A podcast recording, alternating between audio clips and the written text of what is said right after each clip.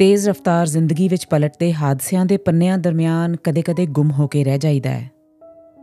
ਕਿਤਾਬਾਂ ਕਿਧਰੇ ਵਿਸਰ ਜਾਂਦੀਆਂ ਨੇ। ਇਸੇ ਲਈ ਅਗਲਾ ਵਰਕਾ ਨੈਕਸਟ ਪੇਜ ਪੋਡਕਾਸਟ ਉਪਰਾਲਾ ਹੈ ਉਹਨਾਂ ਹੀ ਗਵਾਚੀਆਂ ਕਿਤਾਬਾਂ ਵਿੱਚ ਲਿਖੇ ਸਫ਼ਿਆਂ ਨਾਲ ਜੁੜਨ ਦਾ। ਮੈਂ ਹਾਂ ਮਨਪ੍ਰੀਤ ਸਹੋਤਾ, ਇਸ ਪੋਡਕਾਸਟ ਦੀ ਪੇਸ਼ਕਾਰ, radio show host, college professor ਅਤੇ ਲਾਈਫ ਕੋਚ। ਜੀ ਆਇਆਂ ਨੂੰ ਵਰਕਾ 18ਵਾਂ ਹੈ ਜਿੰਦਰ ਦੀ ਕਹਾਣੀ, ਕਤਲ। ਉਸ ਰਾਤ ਮੈਂ ਕਮਰੇ 'ਚ ਇਕੱਲਾ ਸੀ। ਬਾਪੂ ਦੀ ਹੋਂਦ ਮੇਰੇ ਲਈ ਨਾ ਹੋਇਆਂ ਦੇ ਬਰਾਬਰ ਸੀ। ਉਂਝ ਵੀ ਬਾਪੂ ਨੂੰ ਆਪਣੀ ਕੋਈ ਹੋਸ਼ ਨਹੀਂ ਸੀ। ਬਾਹ ਜਾਂ ਲੱਤ ਜਿਸ ਪਾਸੇ ਵੀ ਚੁੱਕ ਕੇ ਰੱਖ ਦਿੱਤੀ, ਉੱਥੇ ਹੀ ਟਿਕੀ ਰਹੀ ਸੀ। ਨਿਰਜਿੰਦ। ਦੁਪਹਿਰੇ ਤਾਂ ਵਾਰ-ਵਾਰ ਇਉਂ ਲੱਗਦਾ ਰਿਹਾ ਸੀ ਕਿ ਉਹ ਅੱਜ ਸ਼ਾਮ ਔਖੀ ਕੱਢੇਗਾ। ਉਹ ਔਖੇ-ਔਖੇ ਲੰਬੇ ਸਾਹ ਲੈਂਦਾ। ਉਸ ਦਾ ਢਿੱਡ ਵਿੱਤੋਂ ਵੱਧ ਫੁੱਲਦਾ।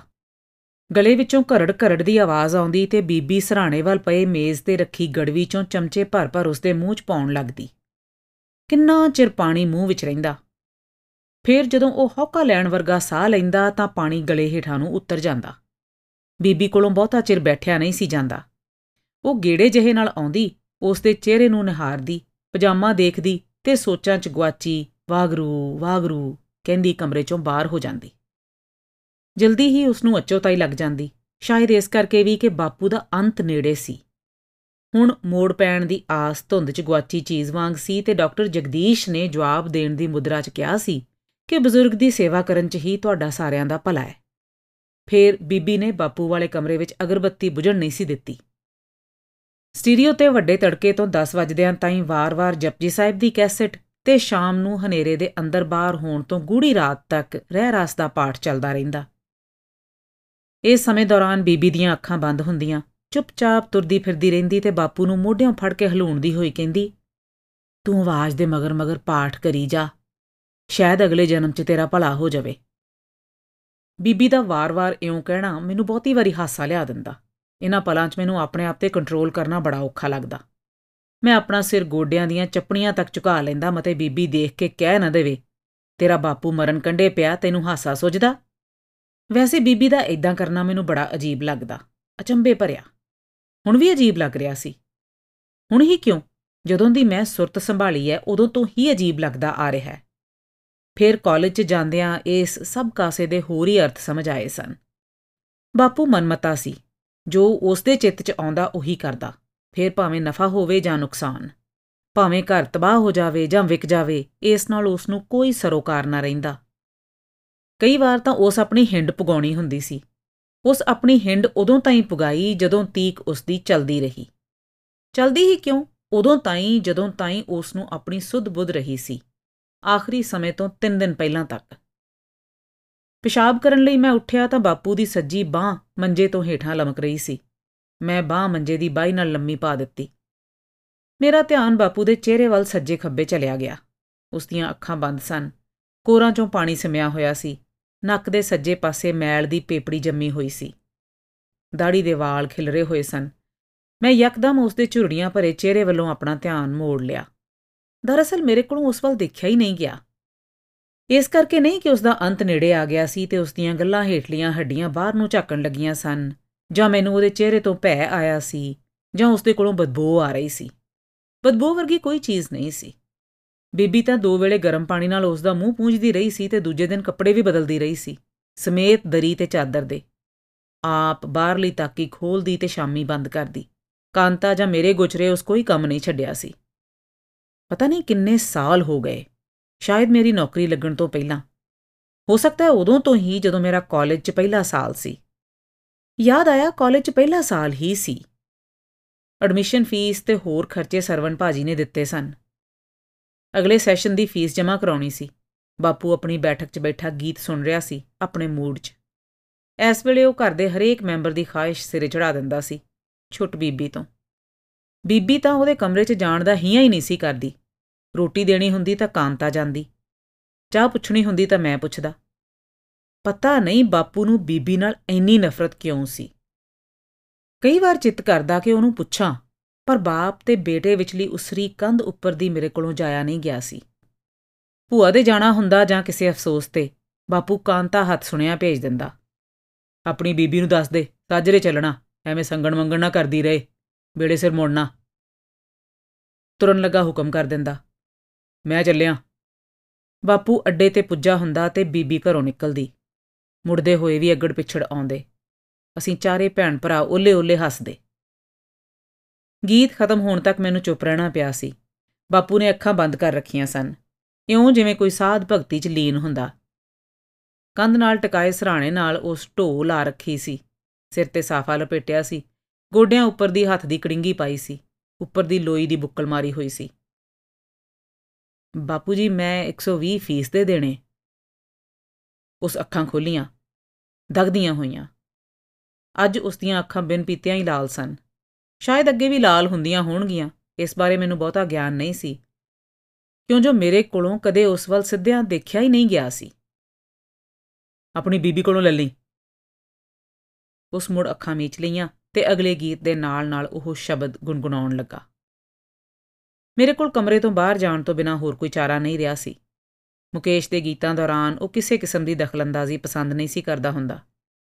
ਜੇ ਮੈਂ ਅੱਗੋਂ ਕੁਝ ਹੋਰ ਬੋਲਦਾ ਤਾਂ ਉਹ ਸਿੱਧਾ ਹੀ ਮੈਨੂੰ, ਕਮਰੇ 'ਚੋਂ ਦਫਾ ਹੋ ਜਾ, ਕਹਿ ਦੇਣਾ ਸੀ। ਦਰਵਾਜ਼ੇ ਕੋਲ ਆ ਕੇ ਮੈਂ ਉਸ ਵੱਲ ਦੇਖਿਆ ਸੀ। ਉਸ ਦਾ ਚਿਹਰਾ ਮੈਨੂੰ ਕਿਸੇ ਫਕੀਰ ਵਾਂਗ ਲੱਗਾ ਸੀ, ਪਹੁੰਚੇ ਹੋਏ ਫਕੀਰ ਵਾਂਗ। ਸ਼ਾਂਤ, ਗੰਭੀਰ। ਬੀਬੀ ਨੇ ਵੀ ਉਸ ਦੀ ਗੱਲ ਸੁਣ ਲਈ ਸੀ। ਮੈਨੂੰ ਇਸ਼ਾਰੇ ਨਾਲ ਆਪਣੇ ਕੋਲ ਸੱਦ ਕੇ ਕਿਹਾ ਸੀ, ਖਬਰਦਾਰ, ਜੇ ਗਾਂ ਤੋਂ ਇਸ ਤੋਂ ਤੇਲਾ ਵੀ ਮੰਗਿਆ ਜਿੰਨਾ ਚਿਰ ਤੂੰ ਪੜਦਾ ਤੇਰਾ ਖਰਚ ਮੈਂ ਦਊਂ।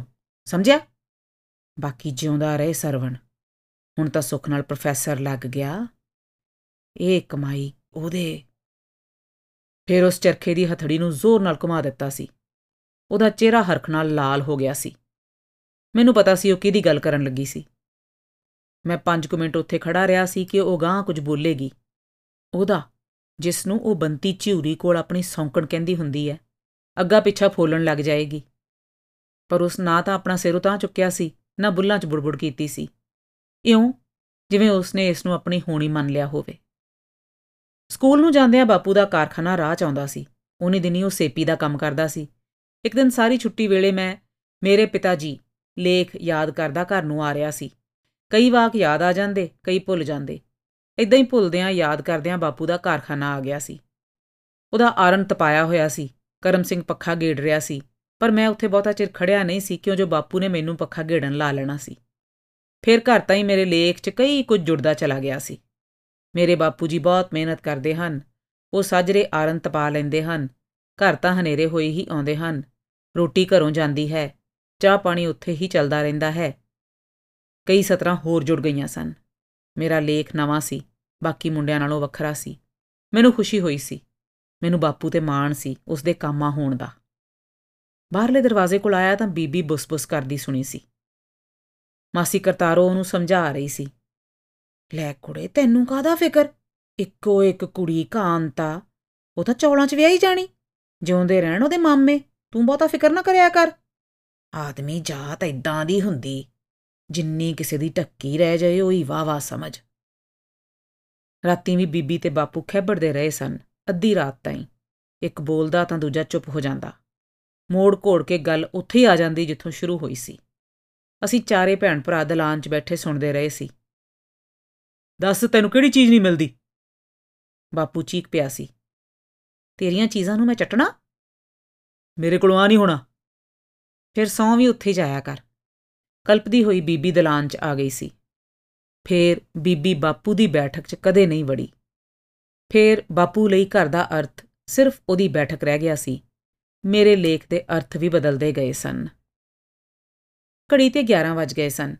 ਮੇਰੀਆਂ ਨਜ਼ਰਾਂ ਕਮਰੇ 'ਚ ਪਈਆਂ ਚੀਜ਼ਾਂ ਦਾ ਮੁਆਇਨਾ ਕਰ ਰਹੀਆਂ ਸਨ। ਜਿੰਨੀ ਇਸ ਕਮਰੇ 'ਚ ਸਫ਼ਾਈ ਸੀ, ਸ਼ਾਇਦ ਬਾਕੀ ਘਰ 'ਚ ਨਾ ਹੋਵੇ। ਹਰ ਚੀਜ਼ ਸਲੀਕੇ ਨਾਲ ਟਕਾਈ, ਸੰਵਾਰੀ। ਬਾਪੂ ਨੂੰ ਸਫ਼ਾਈ ਪਸੰਦ ਸੀ ਤੇ ਇਹ ਬੈਠਕ ਉਸ ਆਪਣੇ ਲਈ ਬਣਾਈ ਸੀ, ਜਿਸ 'ਚ ਦੀਵਾਨ ਪਿਆ ਸੀ। ਸੋਫਾ ਨੁਮਾ ਪੰਜ ਕੁਰਸੀਆਂ ਸਨ। ਇੱਕ ਨੁੱਕਰ 'ਚ ਲੱਕੜ ਦੀ ਛੋਟੀ ਜਿਹੀ ਬਣਾਈ ਅੰਗੀਠੀ ਤੇ ਸਟੀਰੀਓ ਪਿਆ ਸੀ ਤੇ ਹੇਠਾਂ ਕੈਸਟਾਂ। ਕਮਰੇ ਦੇ ਬਾਹਰ ਮੈਟ ਸੀ ਤੇ ਕਿਸੇ ਲਈ ਵੀ ਜੁੱਤੀ ਲੈ ਕੇ ਅੰਦਰ ਆਉਣਾ ਸਖਤ ਮਨਾ ਸੀ। ਇੱਕ ਵਾਰ ਉਸ ਦਾ ਲੰਗੋਟੀਆ ਯਾਰ ਮੋਣਾ ਆਪਣੇ ਨਵੇਂ ਖੁੱਸਿਆਂ ਸਣੇ ਅੰਦਰ ਆ ਵੜਿਆ। ਪਤਾ ਨਹੀਂ ਉਹ ਆਪਣੇ ਖੁੱਸੇ ਹੀ ਬਾਪੂ ਨੂੰ ਦਿਖਾਉਣਾ ਚਾਹੁੰਦਾ ਹੋਵੇਗਾ। ਪਰ ਬਾਪੂ ਬੋਲਿਆ ਕੁਝ ਨਾ, ਖੁੰਡੀ ਚੁੱਕੀ ਤੇ ਇੱਕ ਇੱਕ ਕਰਕੇ ਖੁੱਸੇ ਦਰਵਾਜ਼ੇ ਤੋਂ ਬਾਹਰ ਸੁੱਟ ਆਇਆ ਤੇ ਬੋਲਿਆ, ਲੈ ਬਈ ਮੁੰਡਸਿਆ ਜੇ ਬਚ ਗਏ ਤਾਂ ਤੇਰੇ, ਜੇ ਕੋਈ ਲੈ ਗਿਆ ਤਾਂ ਸਮਝ ਲਈ ਅਗਲੇ ਦੀ ਲੈਟਰੀ ਨਿਕਲ ਆਈ। ਇਹ ਗੱਲ ਸਾਰੇ ਪਿੰਡ 'ਚ ਫੈਲ ਗਈ ਸੀ। ਬਾਪੂ ਦੇ ਇੱਕ ਹੋਰ ਅਸੂਲ ਨਾਲ ਜੁੜ ਗਈ ਸੀ। ਡੂਡੀ ਬੁੱਕਲ ਮਾਰੀ ਬੀਬੀ ਆਈ ਤੇ ਬੁਝੀ ਅਗਰਬੱਤੀ ਨੂੰ ਦੇਖ ਕੇ ਉਸ ਮੇਰੇ ਵੱਲ ਦੇਖਿਆ। ਇਉਂ ਜਿਉਂ ਕਹਿ ਰਹੀ ਹੋਵੇ, ਪੁੱਤ ਹੋਰ ਲਾਉਣ 'ਚ ਕਿਹੜਾ ਭਾਰ ਲੱਗਦਾ? ਫੇਰ ਉਸ ਇੱਕ ਹੋਰ ਅਗਰਬੱਤੀ ਲਾ ਦਿੱਤੀ ਤੇ ਅੱਧੀ ਰਜਾਈ ਆਪਣੇ ਵੱਲ ਨੂੰ ਖਿੱਚ ਕੇ ਗੋਡਿਆਂ ਤੀਕ ਲੈ ਲਈ। ਮੈਂ ਬੀਬੀ ਵੱਲ ਦੇਖਿਆ। ਉਦੋਂ ਜਦੋਂ ਉਹ ਸਿੱਧੀ ਹੀ ਬਾਪੂ ਵੱਲ ਦੇਖ ਰਹੀ ਸੀ। ਉਸ ਦੀਆਂ ਅੱਖਾਂ 'ਚ ਨਮੀ ਸੀ। ਉਹ ਰੋਣਾ ਚਾਹੁੰਦੀ ਸੀ, ਪਰ ਮੇਰੇ ਸਾਹਮਣੇ ਰੋ ਨਹੀਂ ਸੀ ਸਕਦੀ। ਇਸ ਕਰਕੇ ਕਿ ਜੇ ਉਹ ਰੋ ਪਈ ਤਾਂ ਮੈਂ ਝਟ ਕਹਿ ਦੇਣਾ, ਬੀਬੀ, ਤੂੰ ਕਿਸ ਲਈ ਰੋਨੀ ਆ? ਉਸ ਲਈ? ਜਿਸ ਨੇ ਤੈਨੂੰ ਕਦੇ ਪੈਰ ਦੀ ਜੁੱਤੀ ਵੀ ਨਹੀਂ ਸੀ ਸਮਝਿਆ? ਕਾਂਤਾ ਵੀ ਚਾਹੁੰਦੀ ਸੀ ਕਿ ਉਹ ਰੋਵੇ। ਭੁੱਬਾਂ ਮਾਰ-ਮਾਰ ਕੇ। ਇਸ ਨਾਲ ਉਸ ਅੰਦਰ ਬੱਜੀ ਗੰਢ ਦੀਆਂ ਤਹਾਂ ਖੁੱਲਣੀਆਂ ਸ਼ੁਰੂ ਹੋ ਜਾਣਗੀਆਂ। ਜਾਂ ਉਹ ਉੱਚੀ-ਉੱਚੀ ਹੱਸੇ। ਇੰਨਾ ਉੱਚੀ ਕਿ ਸਾਰਾ ਪਿੰਡ ਹੀ ਦੇਖੇ। ਇਸ ਨਾਲ ਵੀ ਉਸ ਦਾ ਬੋਝ ਹਲਕਾ ਹੋ ਸਕਦਾ ਸੀ। ਪਰ ਉਹ ਕੁਝ ਨਹੀਂ ਸੀ ਕਰ ਸਕਦੀ। ਵਾਰ-ਵਾਰ ਮੈਨੂੰ ਇਹ ਗੱਲ ਹੁੱਜਾ ਮਾਰ ਰਹੀ ਸੀ। ਵਿਜੈ ਵਿਜੈ, ਨੀਂਦ ਤਾਂ ਨਹੀਂ ਆਉਂਦੀ? ਹੂੰ ਫਿਰ ਚਾਹ ਬਣਾ ਲਿਆ ਵਾਂ। ਤੁਹਾਡਾ ਪੀਣ ਨੂੰ ਚਿੱਤ ਕਰਦਾ? ਮੇਰਾ ਚਿੱਤ ਤੇਰੇ ਨਾਲੋਂ ਕਿਤੇ ਵੱਖਰਾ ਥੋੜਾ ਜੇ ਮੈਂ ਬਣਾ ਲਿਆ ਵਾਂ, ਤੂੰ ਕਿੱਥੇ ਟੱਕਰਾਂ ਮਾਰਦਾ ਫਿਰੇਂਗਾ? ਕਾਂਤਾ ਵੀ ਸੌਂ ਗਈ ਲੱਗਦੀ ਐ। ਕੱਲ ਦੀ ਉਨੀਂਦਰੀ ਸੀ। ਉਹਦਾ ਮੁੰਡਾ ਵੀ ਅੱਥਰਾ ਉਹ ਖੜੀ ਹੋ ਗਈ। ਜਾਂਦੀ ਜਾਂਦੀ ਦਰਵਾਜ਼ੇ ਕੋਲੋਂ ਮੁੜ ਆਈ। ਬਾਪੂ ਦੀ ਰਜਾਈ ਠੀਕ ਕੀਤੀ ਤਾਂ ਉਸ ਨੂੰ ਨੱਕ ਕੋਲ ਜੰਮੀ ਮੈਲ ਦੀ ਪੇਪੜੀ ਦਿਸ ਪਈ। ਕੋਲ ਪਏ ਸਾਫੇ ਨਾਲ ਉਸ ਹੌਲੀ-ਹੌਲੀ ਪੇਪੜੀ ਸਾਫ਼ ਕੀਤੀ ਤੇ ਦਾੜੀ ਦੇ ਖਿਲਰੇ ਵਾਲਾਂ ਨੂੰ ਰੁਕ ਸਿਰ ਕਰਨ ਲੱਗੀ। ਬੀਬੀ, ਮੈਂ ਚਾਹ ਬਣਾ ਕੇ ਲਿਆਉਣਾ। ਮੈਂ ਉਹਨੂੰ ਆਪਣੇ ਉੱਠਣ ਦਾ ਪਤਾ ਨਹੀਂ ਲੱਗਣ ਦਿੱਤਾ ਸੀ। ਚਾਹ ਦੇ ਉਬਾਲੇ ਤਾਈਂ ਪਤਾ ਨਹੀਂ ਮੈਂ ਕੀ ਦਾ ਕੀ ਊਲ ਜਲੂਲ ਸੋਚਦਾ ਰਿਹਾ ਸੀ। ਇਸੇ ਦੌਰਾਨ ਮੈਨੂੰ ਇੱਕ ਗੱਲ ਰੜਕਦੀ ਰਹੀ ਕਿ ਹੁਣ ਜਦੋਂ ਬਾਪੂ ਦੀ ਜ਼ਿੰਦਗੀ ਦਾ ਕੋਈ ਵਸਾ ਨਹੀਂ ਰਿਹਾ, ਫੇਰ ਬੀਬੀ ਨੇ ਸਰਵਣ ਭਾਜੀ ਨੂੰ ਚਿੱਠੀ ਕਿਉਂ ਨਹੀਂ ਪਾਈ? ਨਾ ਹੀ ਕਿਸੇ ਹੱਥ ਸੁਨੇਹਾ ਭੇਜਿਆ। ਮੈਂ ਉਸ ਕੋਲੋਂ ਪੁੱਛਦਾ ਪੁੱਛਦਾ ਰਹਿ ਗਿਆ ਸੀ ਕਿਉਂ ਜੋ ਇਸ ਸਮੇਂ ਉਹਨਾਂ ਦੋਹਾਂ ਨੂੰ ਇੱਥੇ ਹੋਣਾ ਚਾਹੀਦਾ ਸੀ। ਸਰਵਨ ਭਾਜੀ ਗਵਰਨਮੈਂਟ ਕਾਲਜ 'ਚ ਲੈਕਚਰਰ ਸਨ ਤੇ ਕੁਲਦੀਪ ਭਾਜੀ ਪੰਜਾਬ ਰੋਡਵੇਜ਼ 'ਚ ਆਡੀਟਰ। ਦੋਵੇਂ ਅਪਰੋਚ ਵਾਲੇ ਸਨ। ਸਰਵਨ ਭਾਜੀ ਕੋਲ ਤਾਂ ਆਪਣੀ ਗੱਡੀ ਵੀ ਸੀ ਤੇ ਬਾਪੂ ਨੂੰ ਉਹ ਸ਼ਹਿਰ ਦੇ ਕਿਸੇ ਵੀ ਚੰਗੇ ਹਸਪਤਾਲ 'ਚ ਲਿਜਾ ਕੇ ਦਿਖਾ ਸਕਦੇ ਸਨ। ਫੇਰ ਕੋਈ ਸਲਾਹ ਕਰਨੀ ਹੁੰਦੀ ਹੈ ਤਿੰਨੇ ਇਕੱਠੇ ਹੁੰਦੇ ਤਾਂ ਕਿਸੇ ਇੱਕ ਤੇ ਬੋਝ ਨਾ ਪੈਂਦਾ ਤੇ ਪਿੱਠ ਪਿੱਛੇ ਕੋਈ ਕਿਸੇ ਨੂੰ ਕੁਝ ਕਹਿਣ ਜੋਗਾ ਨਾ ਰਹਿੰਦਾ। ਹਰੇਕ ਆਪਣੇ ਫਰਜ਼ਾਂ ਨੂੰ ਨਿਭਾਉਂਦਾ, ਪਿੰਡ ਵਾਲੇ ਮਾਣ ਕਰਦੇ, ਬੀਬੀ ਨੂੰ ਚਿੰਤਾ ਨਾ ਹੁੰਦੀ। ਕਾਂਤਾ ਵੇਲੇ ਸਿਰ ਆਪਣੇ ਘਰ ਜਾਣ ਵਾਲੀ ਬਣਦੀ। ਜਿੱਦਣ ਦਾ ਬਾਪੂ ਮੰਜੇ ਤੇ ਪਿਆ ਕਾਂਤਾ ਹੀ ਉਸ ਕੋਲ ਸੀ। ਇਸ ਕਰਕੇ ਵੀ ਕਿ ਉਹ ਸਾਡੇ ਸਾਰਿਆਂ ਨਾਲੋਂ ਨੇੜੇ ਰਹਿੰਦੀ ਸੀ। ਬੀਬੀ ਨੇ ਆਂਡ ਗਵਾਂਡ ਦੇ ਕਿਸੇ ਮੁੰਡੇ ਹੱਥ ਸੁਨੇਹਾ ਭੇਜ ਕੇ ਉਸ ਨੂੰ ਮੰਗਵਾ ਲਿਆ ਹੋਵੇਗਾ। ਮੇਰਾ ਆਉਣਾ ਤਾਂ ਸਬਬ ਨਾਲ ਹੋਇਆ ਸੀ। ਮੇਰੀ ਬੱਚੀ ਨੂੰ ਮੱਕੀ ਦੀ ਰੋਟੀ ਬੜੀ ਪਸੰਦ ਸੀ। ਮੱਕੀ ਦੀ ਮੇਥੀ ਵਾਲੀ ਰੋਟੀ। ਚੰਗੀ ਮੱਕੀ ਜੱਸੇ ਕਿਆਂ ਦੇ ਮਿਲ ਸਕਦੀ ਸੀ। ਫੇਰ ਜੱਸਾ ਜਦੋਂ ਵੀ ਮਿਲਦਾ ਪਿੰਡ ਆਉਣ ਦੀ ਤਕੀਦ ਕਰਦਾ ਰਹਿੰਦਾ। ਸ਼ਨੀਵਾਰ ਤੇ ਐਤਵਾਰ ਦੀ ਛੁੱਟੀ ਸੀ ਤੇ ਐਤਵਾਰ ਸ਼ਾਮ ਨੂੰ ਮੈਂ ਬੋਰਾ ਲੈ ਕੇ ਆ ਜਾਣਾ ਸੀ। ਜੇ ਮੈਂ ਨਾ ਆਉਂਦਾ ਤਾਂ ਮੈਨੂੰ ਬਾਪੂ ਦੀ ਬਿਮਾਰੀ ਦਾ ਕੀ ਪਤਾ ਲੱਗਣਾ ਸੀ। ਕੱਲ ਸ਼ਾਮੀ ਹੀ ਬੀਬੀ ਨੂੰ ਦਿਸਣ ਲੱਗ ਪਿਆ ਸੀ ਕਿ ਬਾਪੂ ਦਾ ਅੰਤ ਸਿਰ ਤੇ ਖੜਾ ਹੈ। ਉਸ ਮੈਨੂੰ ਸਮਝਾਉਣ ਦੇ ਲਹਿਜੇ 'ਚ ਕਿਹਾ ਸੀ, ਕਿਸੇ ਨੂੰ ਸੱਦਣ ਦੀ ਲੋੜ ਨਹੀਂ। ਇਹ ਜਿੱਦਾਂ ਦਾ ਮਰਜ਼ੀ ਸੀ, ਪਰ ਕਿਸੇ ਦੀ ਮਰਗ ਤੇ ਪਿੱਛੇ ਨਹੀਂ ਹੋਇਆ। ਜੇ ਕੋਈ ਮਰੇ ਨੂੰ ਨਹਾਉਣ ਦਾ ਹਿਆ ਨਾ ਕਰਦਾ, ਤਾਂ ਇਹ ਮੋਰੇ ਹੋ ਜਾਂਦਾ। ਤੈਨੂੰ ਪਤਾ ਆਪਣੇ ਪਿੰਡ ਵਾਲੇ ਦੁਨੀਏ ਬ੍ਰਾਹਮਣ ਦਾ? ਉਹੀ ਜਿਹੜਾ ਸੇਪੀ ਕਰਦਾ ਸੀ ਨਾ ਲੰਗਾ ਦੁਨੀਆ। ਉਹ ਆਪਣੀ ਕੋਠੜੀ 'ਚ ਹੀ ਮਰ ਗਿਆ।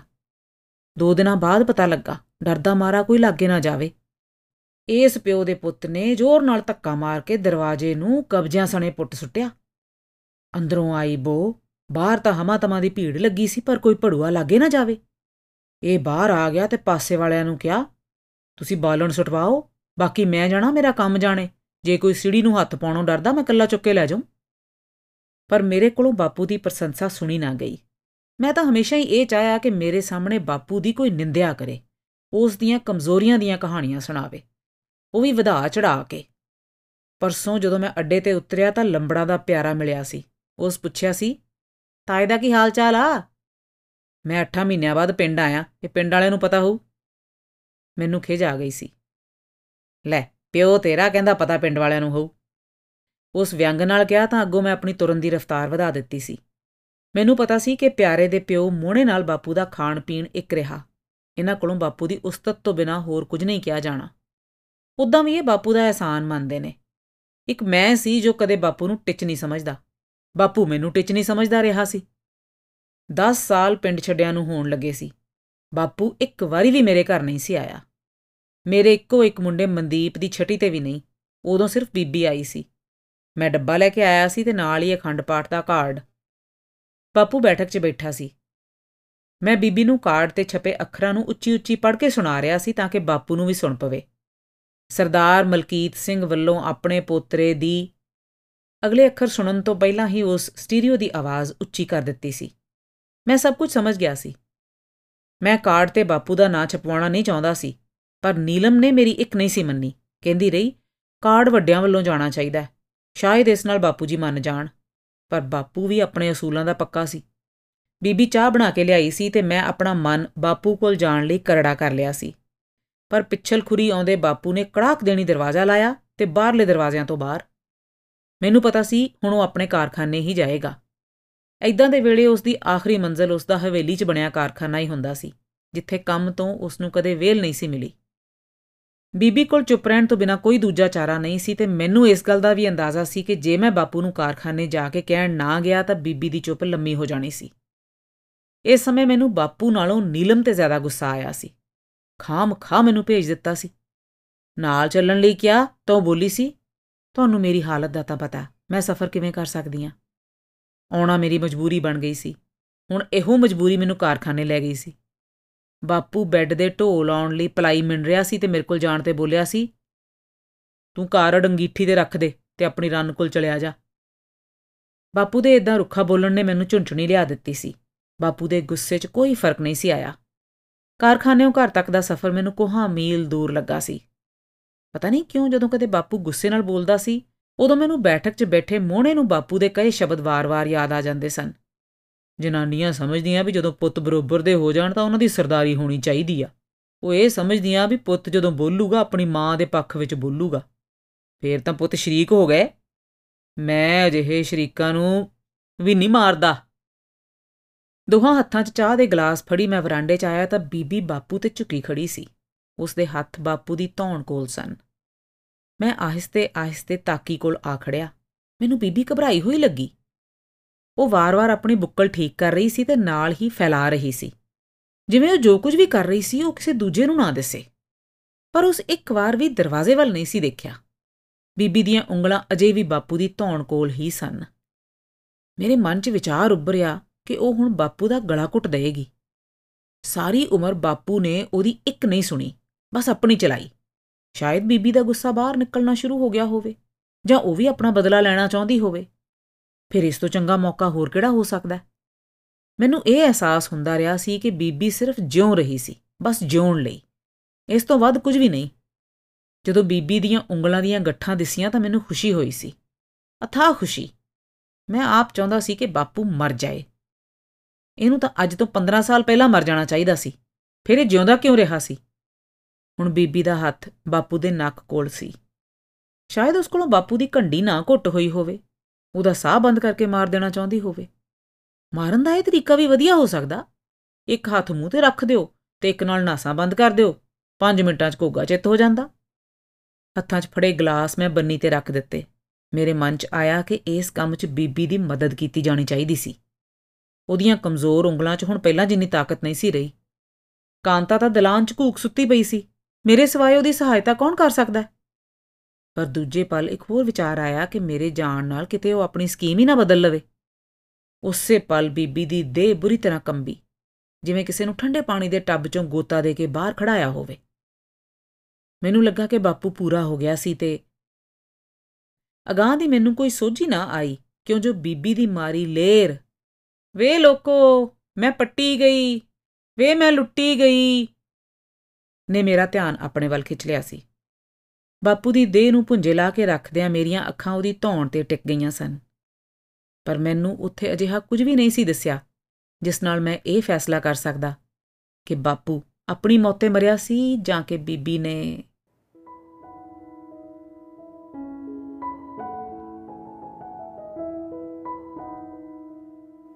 ਅੱਜ ਤੁਸੀਂ ਸੁਣੀ ਕਹਾਣੀਕਾਰ ਜਿੰਦਰ ਦੀ ਕਹਾਣੀ, ਕਤਲ। ਇਸ ਨੈਕਸਟ ਪੇਜ ਅਗਲਾ ਵਰਕਾ ਪੋਡਕਾਸਟ ਤੇ ਤੁਸੀਂ ਸੁਣ ਸਕਦੇ ਹੋ ਪੰਜਾਬੀ ਸਾਹਿਤ ਵਿੱਚੋਂ ਲੇਖ, ਕਹਾਣੀਆਂ ਨੋਵਲ ਆਤਮ ਕਥਾ ਕਵਿਤਾਵਾਂ ਅਤੇ ਹੋਰ ਕਈ ਕੁਝ। ਕਦੀ-ਕਦੀ ਲੇਖਕਾਂ, ਕਲਾਕਾਰਾਂ ਤੇ ਅਦਬ ਦੇ ਕਦਰਦਾਨਾਂ ਨਾਲ ਗੱਲਬਾਤ ਵੀ ਕਰਿਆ ਕਰਾਂਗੇ। ਜੇ ਇਸ ਪੋਡਕਾਸਟ ਨੂੰ ਤੁਸੀਂ ਰਿਵਿਊ ਕਰ ਸਕੋ, ਇਸ ਦੀ ਰੇਟਿੰਗ ਵੀ ਕਰ ਸਕੋ, ਤਾਂ ਇਹ ਵੱਧ ਤੋਂ ਵੱਧ ਲੋਕਾਂ ਤੱਕ ਪੁੱਜ ਸਕੇਗਾ। ਅੱਜ ਇਨਾ ਹੀ। ਅਗਲੇ ਵਰਕੇ ਦੀ ਇਬਾਰਤ ਪੜਨ ਤੱਕ ਆਗਿਆ ਦਿਓ। ਸੁਣਦੇ ਰਹੋ, ਪੜ੍ਹਦੇ ਰਹੋ।